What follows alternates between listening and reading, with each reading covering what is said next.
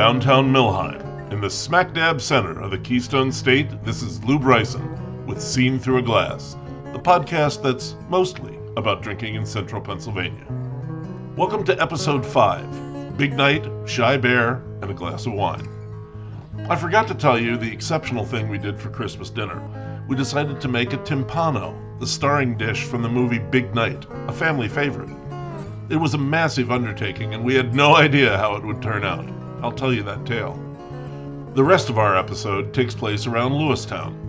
Back in November, I sat down with Jason Ufema, the founder of Shy Bear Brewing, and kind of the inspiration for this podcast. We talked about the varied, large number of beers they brew, their small but great menu, our shared love for smoked beers, and a lot about flavor. Then, just last week, Kathy and I rolled back down the mountain to Reedsville. We had a late lunch at Seven Mountains Wine Cellars tasting site in town, the Stonefly Cafe. And then we took a spin northeast up the valley to Hungry Run Distillery's tasting room to see what they had. I'll tell you all about it, but first, here's what I'm drinking today. What I'm drinking today is the latest release of Elijah Craig Barrel Proof Bourbon. This is the A123 release.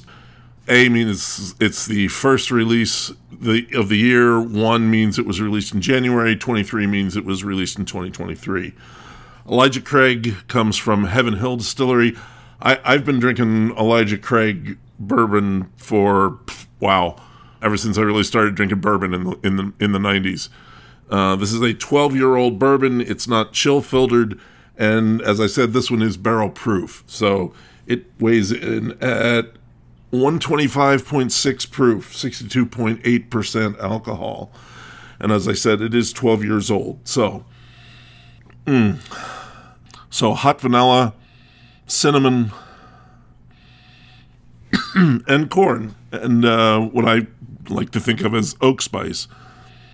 This is uh, this is pretty straightforward stuff. Let's taste. Even at 125 proof.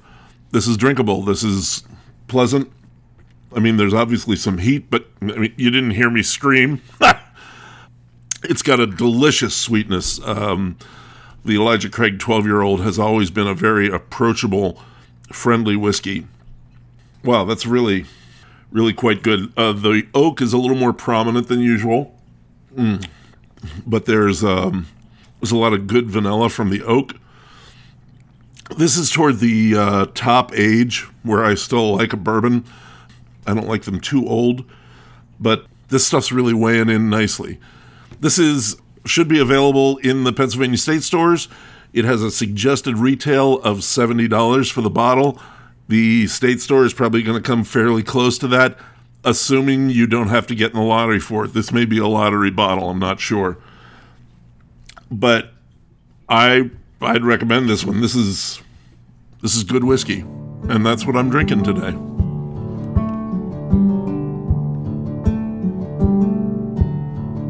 When I went to Shy Bear to interview Jason, I went down 322 like I usually do, but I was running a little early, so I decided to get off at the Reedsville exit. I'd never been in Reedsville.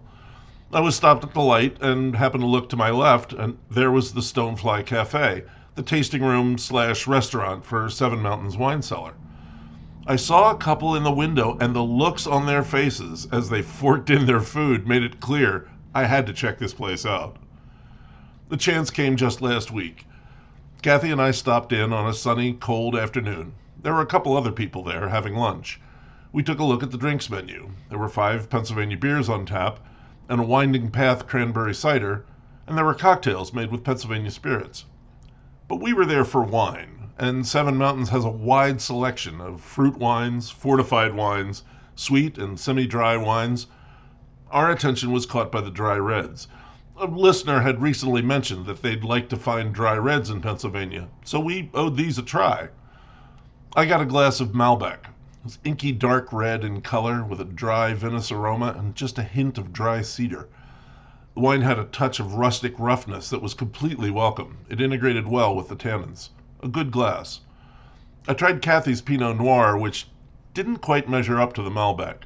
There was a kind of doctor's office hint to the nose that was off putting, and the body was quite light. We ordered our lunch, deciding we'd split a couple things.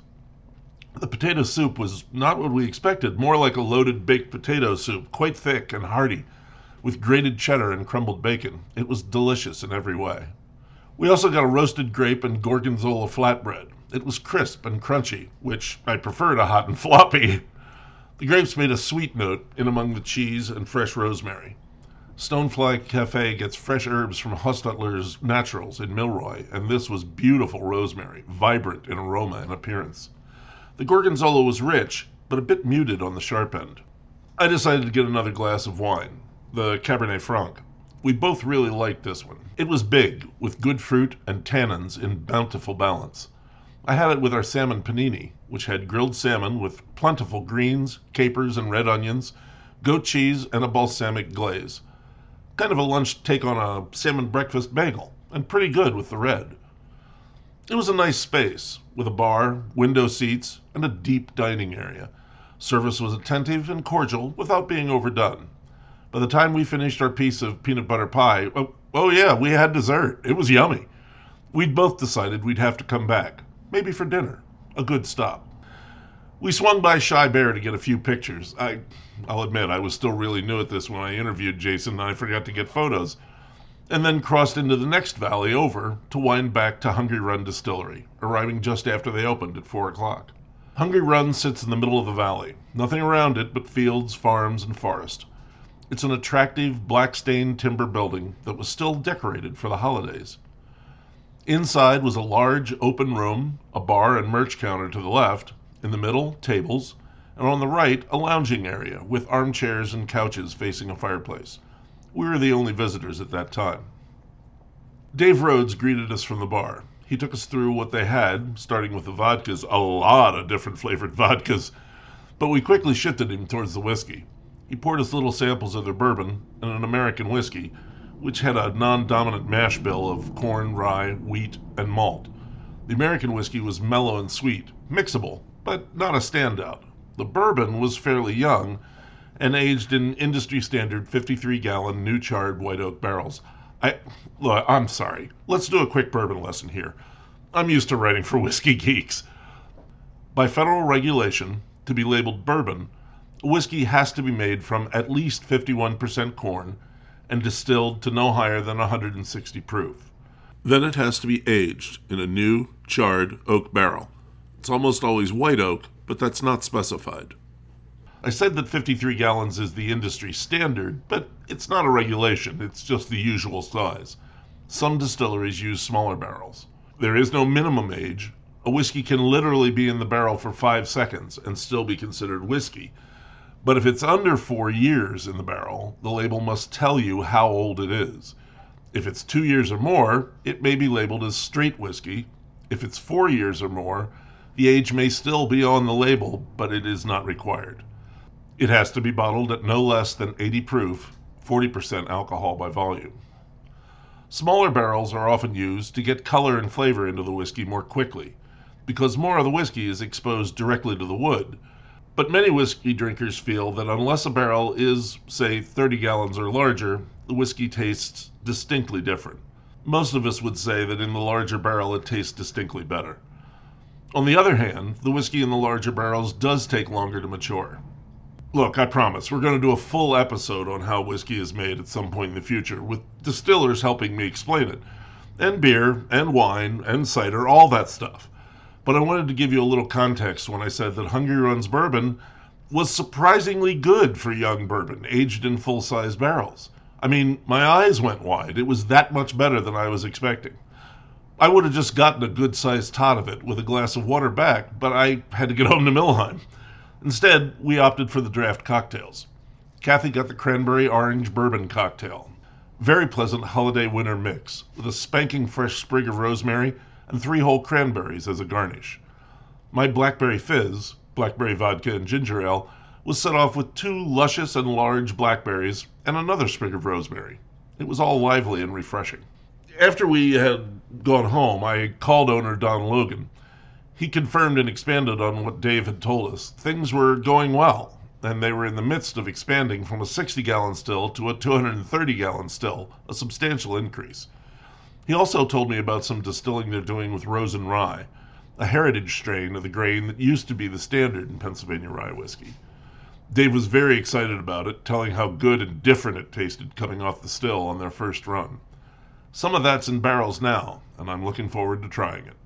Anyway, when we left Hungry Run, we drove southwest into the sunset and decided that's a nice little triangle there in Lewistown Stonefly, Shy Bear, and Hungry Run. And there are other places that we'll have to add in the future. Oh, right, Shy Bear. Let's get to that interview. Look, I'll be honest, we did this back in early November, like I said. I was still pretty new to the equipment.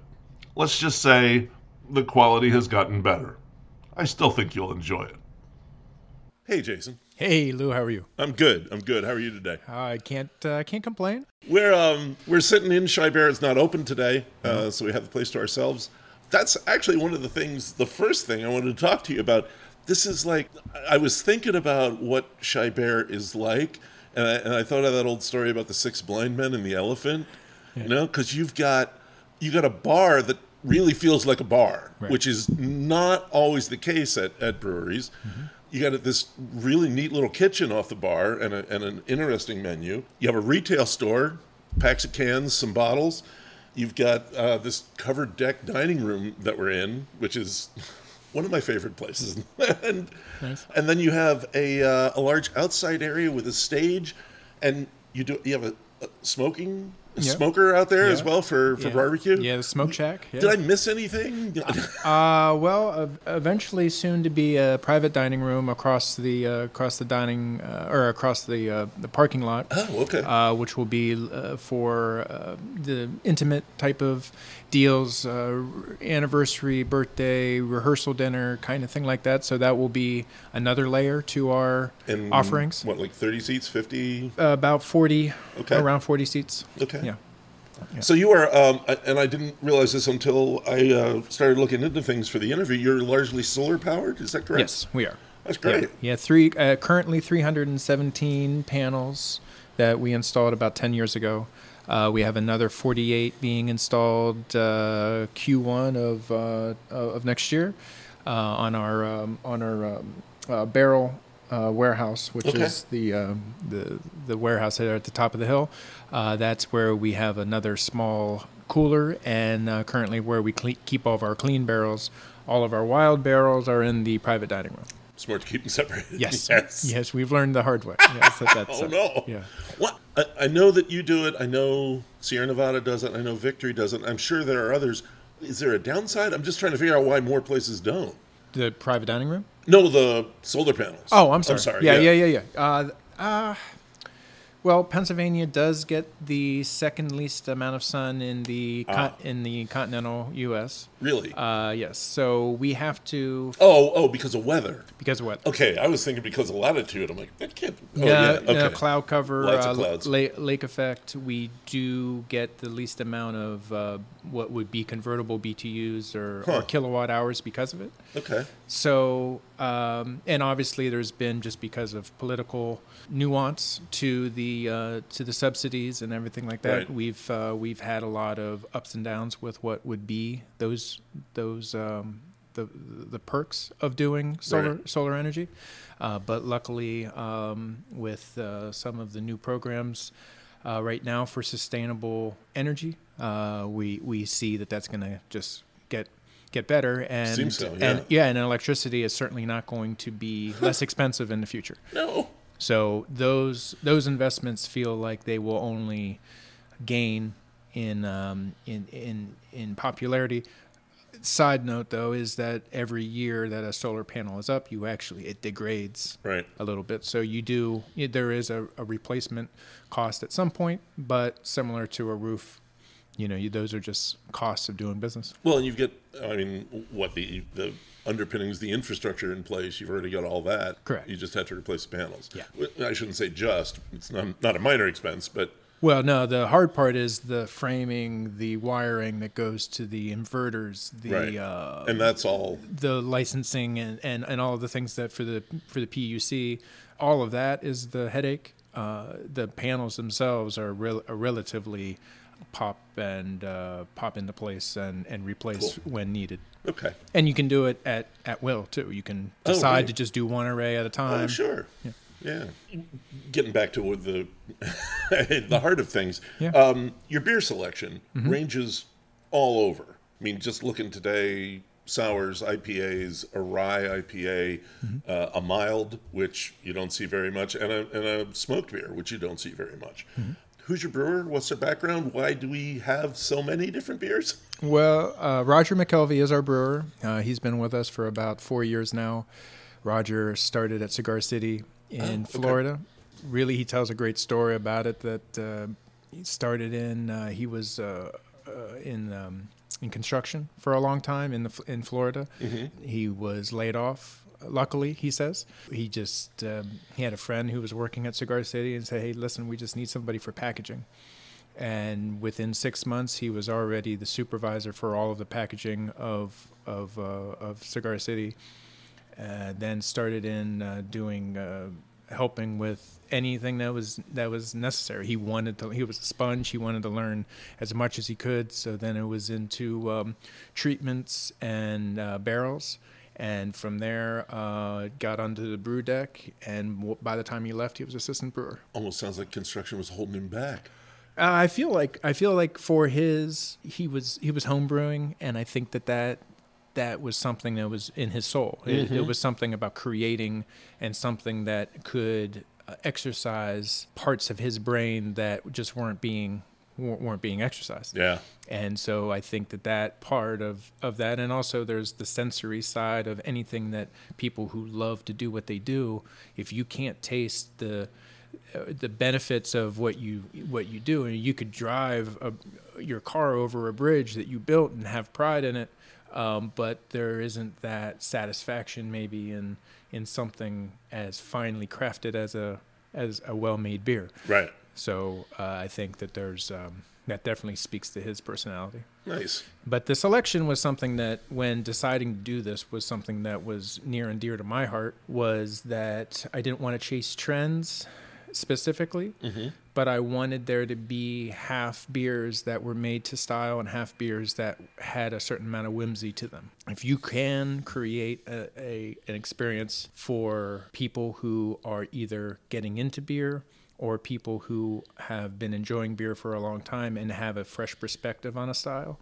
then I think we're doing our job as stewards of the craft industry. If we feel like we are being led down a path where heavily fruited sours and IPAs are the only thing we do, then I feel like sure there are moments where I would say, well, we could be known for that and people would come here in droves. Sure. But I don't want to be on the opposite side of those styles being unfavorable and then sitting here and looking at, well, how do we define ourselves now? That is forward thinking. Well, it was something that I, I found in the coffee industry Oh, right. for many years was that we didn't follow dark roasted trends. We stayed true to balance. Uh huh. And that's still our, our motto with everything we do now. Balance in in in the food pairings, the balance in the in the music that we provide here, and to your point of our different levels of dining here. Mm-hmm. If you're if you're feeling like you would like to be at a bar, and you want the brewery experience and the bartender leading the experience, then we want that experience to be something you feel. If you want inside seating, control climate controlled, we have that. If you want to have something a little bit more rustic, out here in, in our um, in our porch, and then the beer garden feel outside, and Right. and want the the music, and so you can you can hide, you can seclude. In some instances, you can also come to Lewistown and be somewhat anonymous um, in some ways, which I think I, know a lot of people in the Centre County area and people in the Harrisburg area. You know, they feel they go out, they see the same people. Um, sometimes they want to come here and have conversation and not necessarily feel like they're being bombarded with the same old. I, I almost feel like I'm I'm speaking strictly for myself, but I know I'm speaking for a lot of people in in Centre County. It's an easy way to get here. I mean, it's right down 322, and then what? Less than 10 minutes up the road. Yeah, we're we're so used to driving anywhere to get things that to us it's Yeah. it's a it feels like a, a an everyday occurrence that we have to drive somewhere to, to do something so when people tell me that they don't come here because of how far away it is in centre county and i just i kind of i, I kind of give them a face you know that um, Uh-huh. you know well come on it's not that far No, but it's not. but you know i understand if people are um, you know how busy in in today's day there's so many things on everyone's plate that uh, maybe they can't squeeze it in as much as they can just going to their neighborhood jaunt. But to me, and I think uh, our our sales have, have shown that our, the word about us is continuing to spread, and people are willing to make long voyages to come and experience it and go home and feel like they they saw something or experienced something here that they I, I don't know if they expected Mm-hmm. because the expectation I guess is, is always what we work on. I, I know that the first time I came here, and I mean, I'm not, I'm not a guy that stays home. I'm not a guy that, that doesn't try new beers. The first time I came here was the first time I had a Kveik yeast beer. Mm-hmm. I was not expecting to find that in Lewistown. Right. Here it was. Yeah. And it was it was really good. Right. Yeah. Yeah, I remember you uh, rated Yeah, it rated it really well. I raved uh, a little yeah. about that. yeah, I was like, I was like, wow, this is pretty cool. I said this. Uh, uh, we uh, we made an impression on you, and that's uh, and that's the that's the goal. Yeah. Well, speaking of which, um, one of the things that has caught my eyes every time I've been here, I had once Silk and Static. What's what's the story on the name? What's the story on what it is? Well, we wanted a name of something that kind of pulled in the two different things about beer that can be uh, soothing and also exciting at the same time. So the the silk being that flowy, um, uh, something that very easily uh, drinkable, especially in a fruited sour. Uh, but the static uh, having something that is a a flavor uh, that can just generally spark something. So that Silk and Static name really kind of uh, wants I want to embody that with all of the different styles that we make in that line. I guess what the the vegan oat based vanilla ice cream side is like sometimes will throw people off, but as an adjunct, oat makes a whole lot of sense in a lot of styles of beers that we make, and I think that there's a mouthfeel. I think that there's an actual grain adjunct quality to it that doesn't feel like you're throwing ice cream at it. It, you it know, definitely feels different than putting a dollop of ice, which I've done. I mean, Yeah. Right. I, I think a lot of us have, but I was really glad I tried that. Yeah. I was way out of my comfort zone. I'll be honest. Yeah, when you- when you told me you were going to get. that, I said, "Wait, hold on, Lew, are you? is that you?" It's like, Yeah, well. it's like a Scooby Doo episode. I want to pull the, the mask, mask off. Right. Yeah, um, I mean, I'll be honest. I wasn't, I wasn't going to have another one that day, Right, But yeah. I will definitely have another one in the future. Yeah, Yeah. no, it was a pleasant experience. Yeah, it's good. fun to look at too. Yeah, yeah, and it, and it has the it has all those textures. Um, Yeah. uh, we actually did the Silk and Static at the uh, the Blue Point Cask Fest last uh, Oh, uh-huh. last week, and we did it with a little bit of ghost pepper and cacao nibs with with a triple orange, Okay. uh, cara cara, tangerine, and blood orange.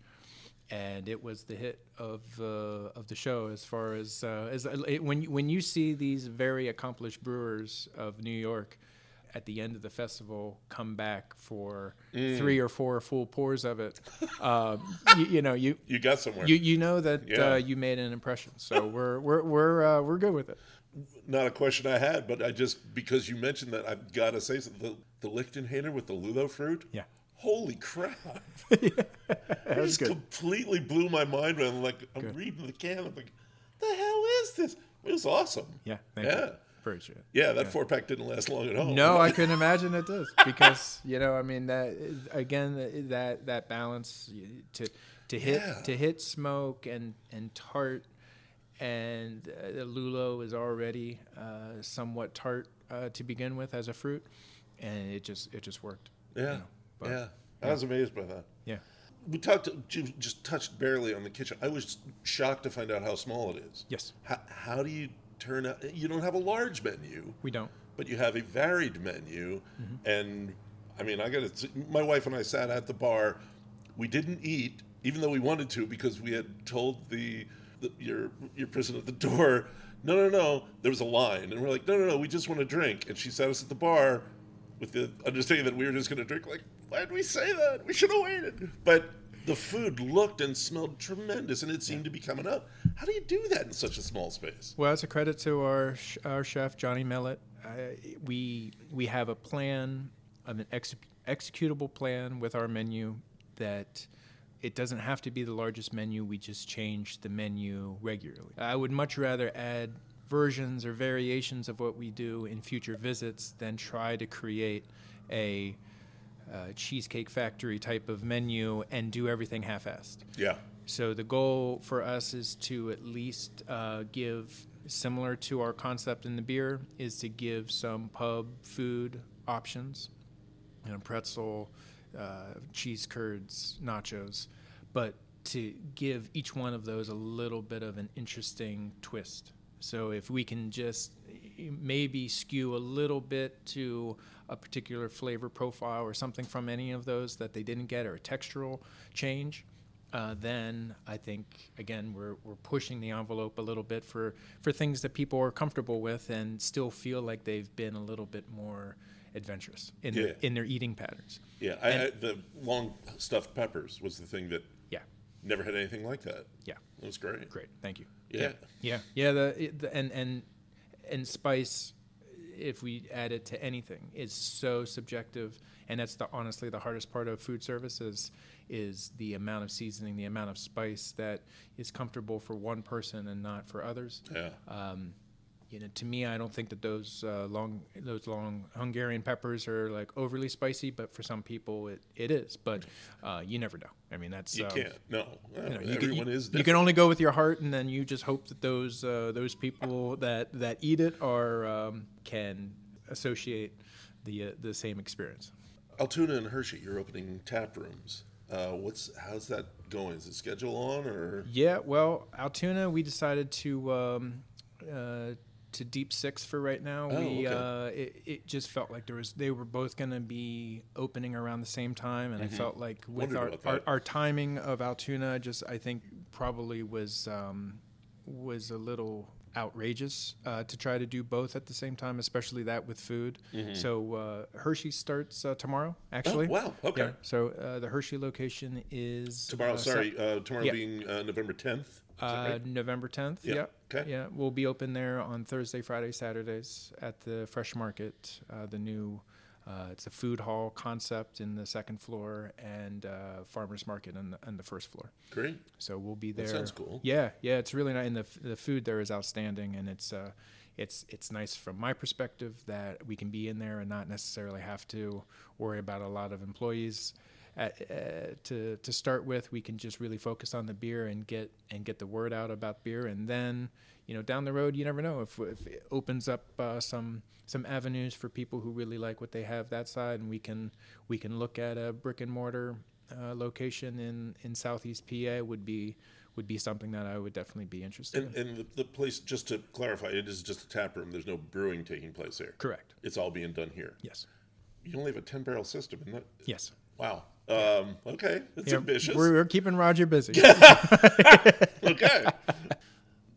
you had to have known this question was coming. The smoke beers. Yes. Um, the last time I talked to you, we talked about the possibility of a like a rotating smoke tap. Mm-hmm. Um, I actually talked to another brewer about that, and they're like, "Well, yeah, I mean the line's ruined, Right. might as well." yeah, you might as well. It's right. But I mean, I already see more smoked beers at your place than every other place in Central Pennsylvania combined. Yeah. Does it just work here? Does do you do you guys just like them and put them on anyway, or what? What's the story? I think it's a combination of those those outliers, right? So we have uh, smoked with with the amount of smoked meats that we already do. I think that there is, and I think it's already on the palate here.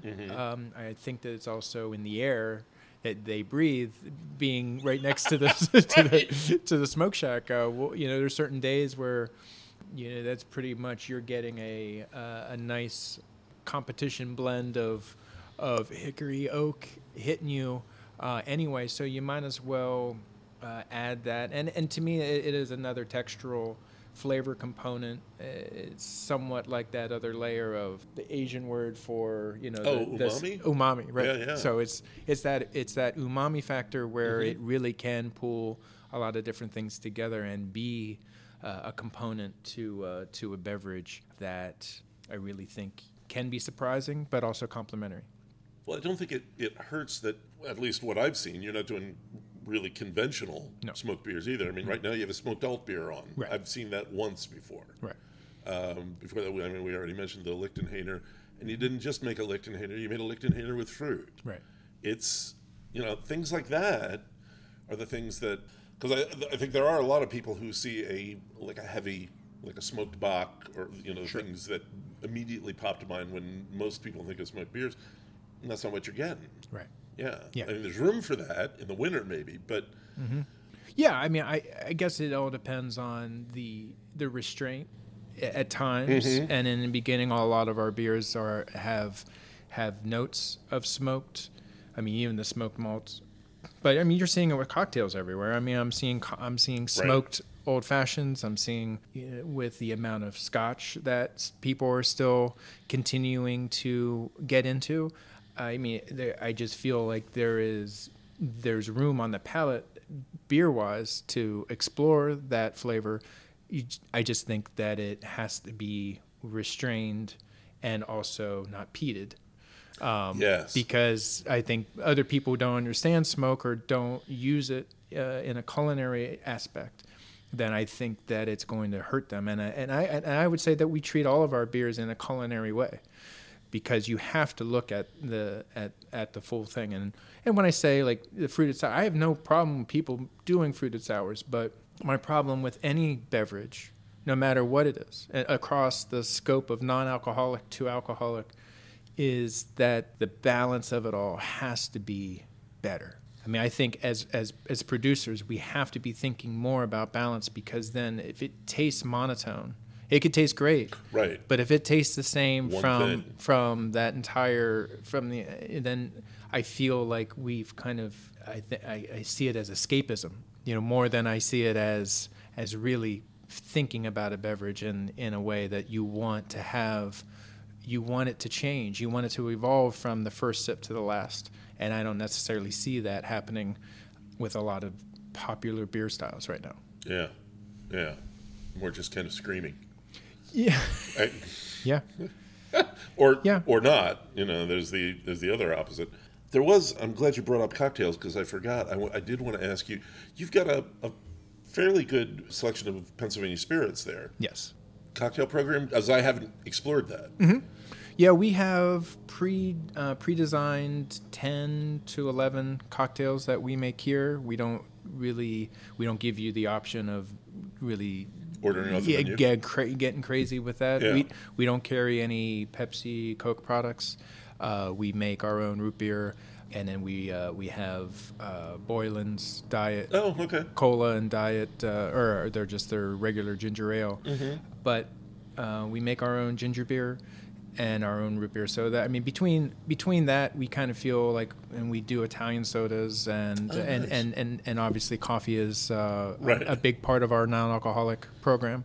And our alcoholic program. To be honest, we make a lot of cocktails now with uh, with espresso and uh, and cold brew coffee. Okay. Yeah. So Very nice. I mean, that kind of feels like again, it's another component that adds bitterness, adds roasted notes, adds a lot of um, caramelized carry uh, for a lot of cocktails that normally you would have to add a lot of sweetness to Mm-hmm. uh, to really counteract. And with coffee, it it, it worked. Yeah. You are thinking culinary terms. Yeah, I mean, aga- I, again, it's just the idea of it. I always, you know, we, we always think about it with the food that it comes out.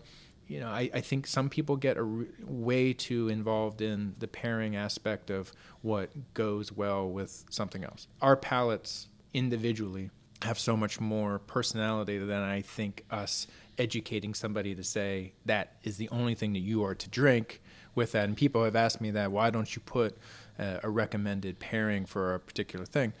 And that, to me, that would be like suggesting a lot to somebody without knowing a lot of things that they ate prior to or what they plan to eat afterwards.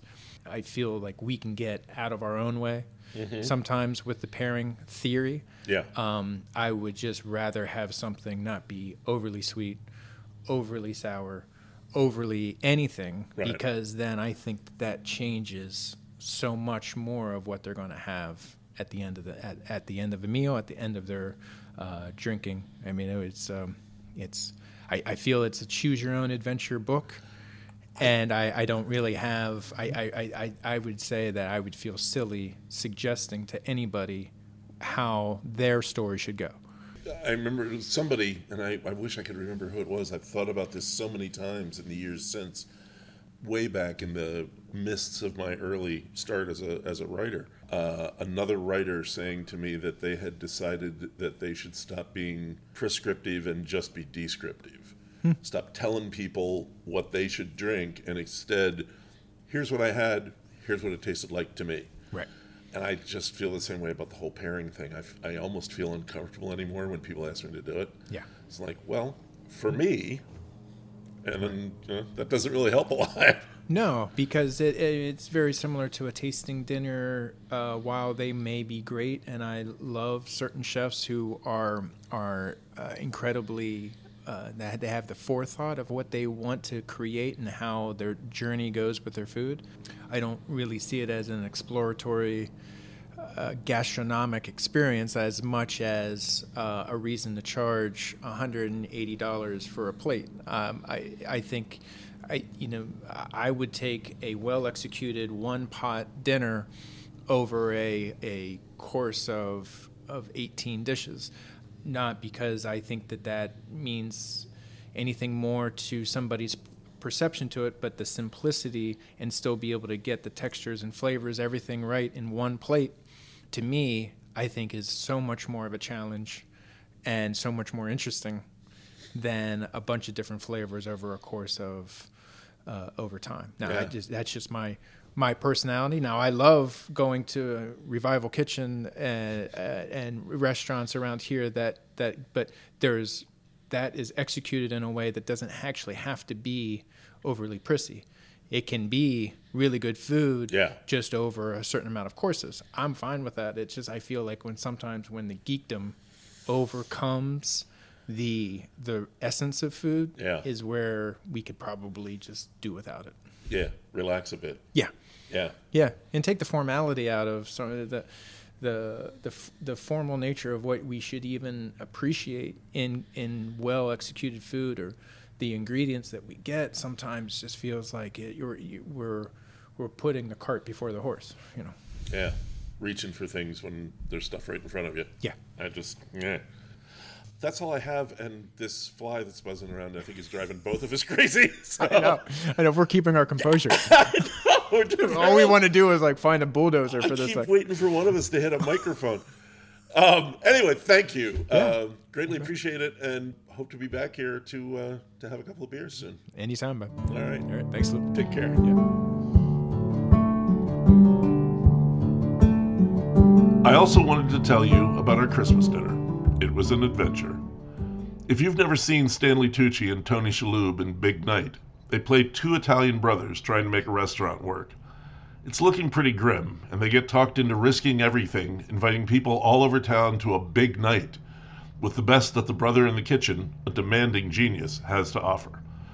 The centerpiece of that meal is a timpano, a cake shaped baked pastry stuffed with all kinds of savory delight sausage, meatballs, hard boiled eggs, salami, pasta, and cheese held together with eggs and a meat ragu sauce.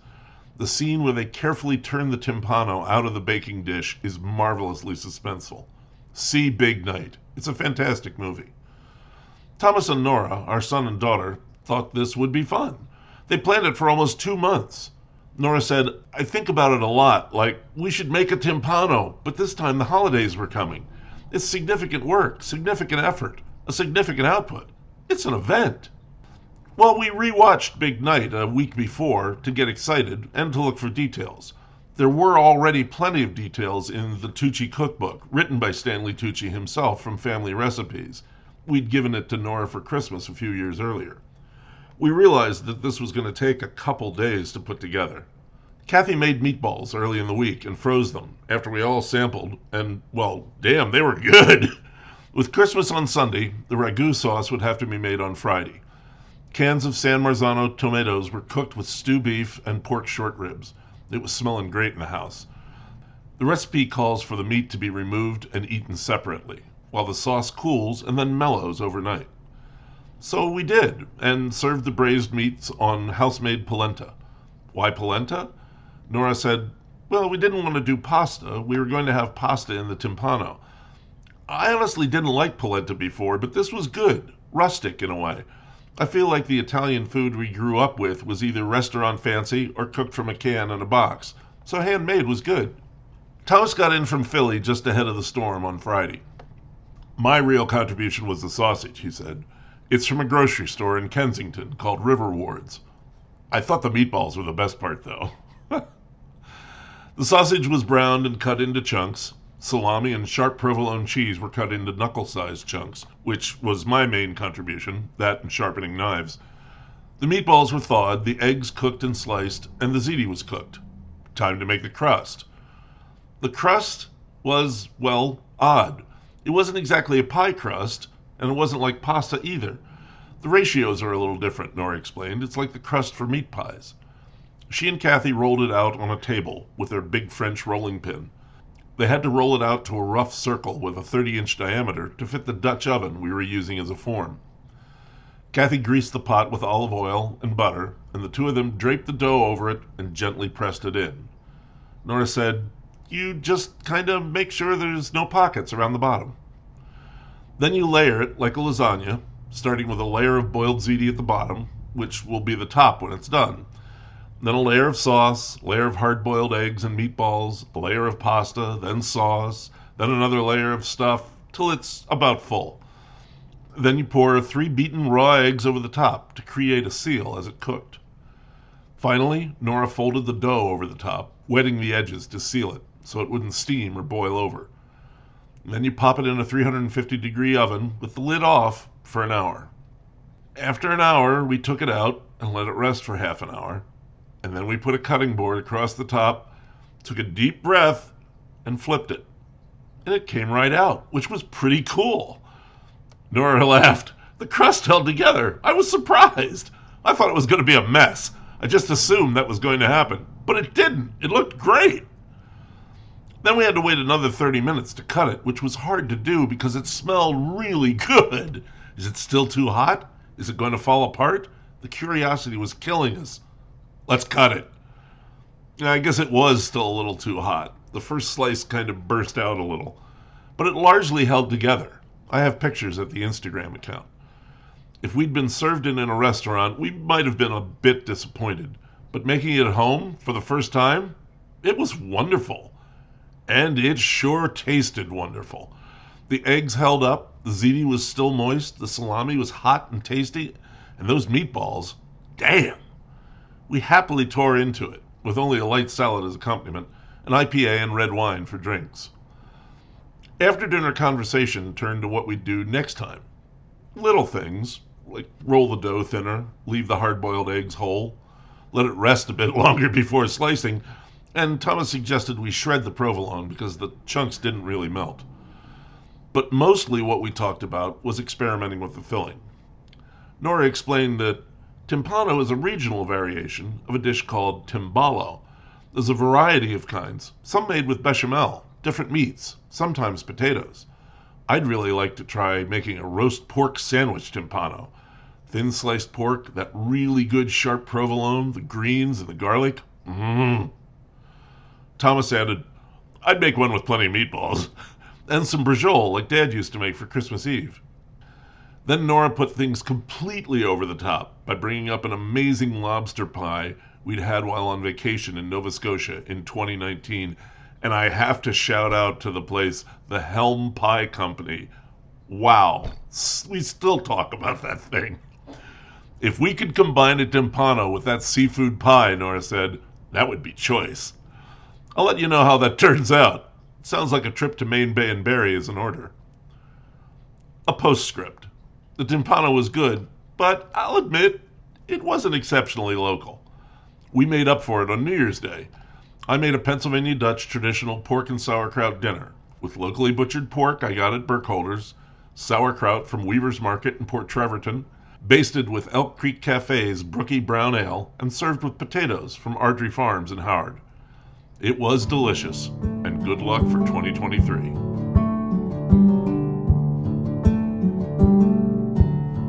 Hey, I do have a heads up on an event for you. I'm not going to be running an events calendar, at least I'm not planning to at this point, but this one kind of spoke to me. Phil Jensen, the distiller at Big Spring in Bellefonte, is also an avid homebrewer, and he and I are both fans of a beer known as a Baltic Porter, a big cold brewed dark beer. Well, he got to talking to the folks over at Axeman Brewing about a Baltic Porter he had made, and they decided to brew one. Then it got a little more involved. Phil gave them some used whiskey barrels to age some of the Baltic Porter, and when they were done, they took them back to Big Spring, where Phil used the porter soaked barrels to finish off aging of some corn whiskey. I can't wait to try both of them, and there's an opportunity to do that just around the corner.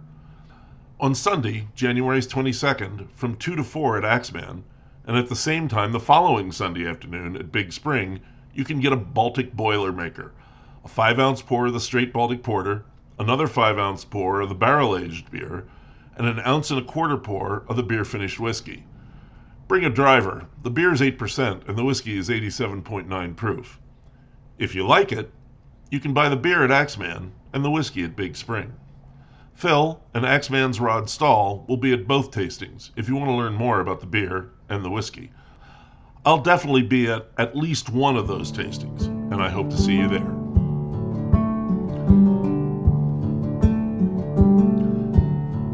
That's the show. Thanks to Jason Ufema for the interview and the idea. Thanks to Don Logan and Dave Rhodes at Hungry Run, and thanks to my daughter Nora and son Thomas for pushing the timpano idea. Thanks to Kathy for those meatballs. You can find pictures of the Timpano, Stonefly Cafe, and Hungry Run Distillery on Instagram at Stag Podcast and on Facebook at Seen Through a Glass, where you'll find pictures and links and ways to contact me. Stag is now available on Podbean, Apple Podcasts, Spotify, Google Podcasts, and Stitcher. Please subscribe to get notice of new episodes, and if you like the show, please take a moment and drop a rating or review. Thanks. You can always message me directly on social media to let me know what you liked on an episode, what could be improved, and what central Pennsylvania drinks and food producers you'd like to hear from. The next episode will center on the fantastic Pennsylvania Farm Show. I'll be going at least twice, checking on the wine, beer, cider, cheese, honey, grains, and so on, while trying new foods made with Pennsylvania mushrooms, meat, cheese, and maybe some trout, too. I also got an interview with the guy behind the famous milkshake stand, a Pennsylvania winemaker, and the president of Buona Foods, who was working her tail off in the kitchen of the PA Mushroom Farmers Stand. Thanks for listening, and until next time, this is Lew Bryson on Seen Through a Glass from the smack dab center of the Keystone State.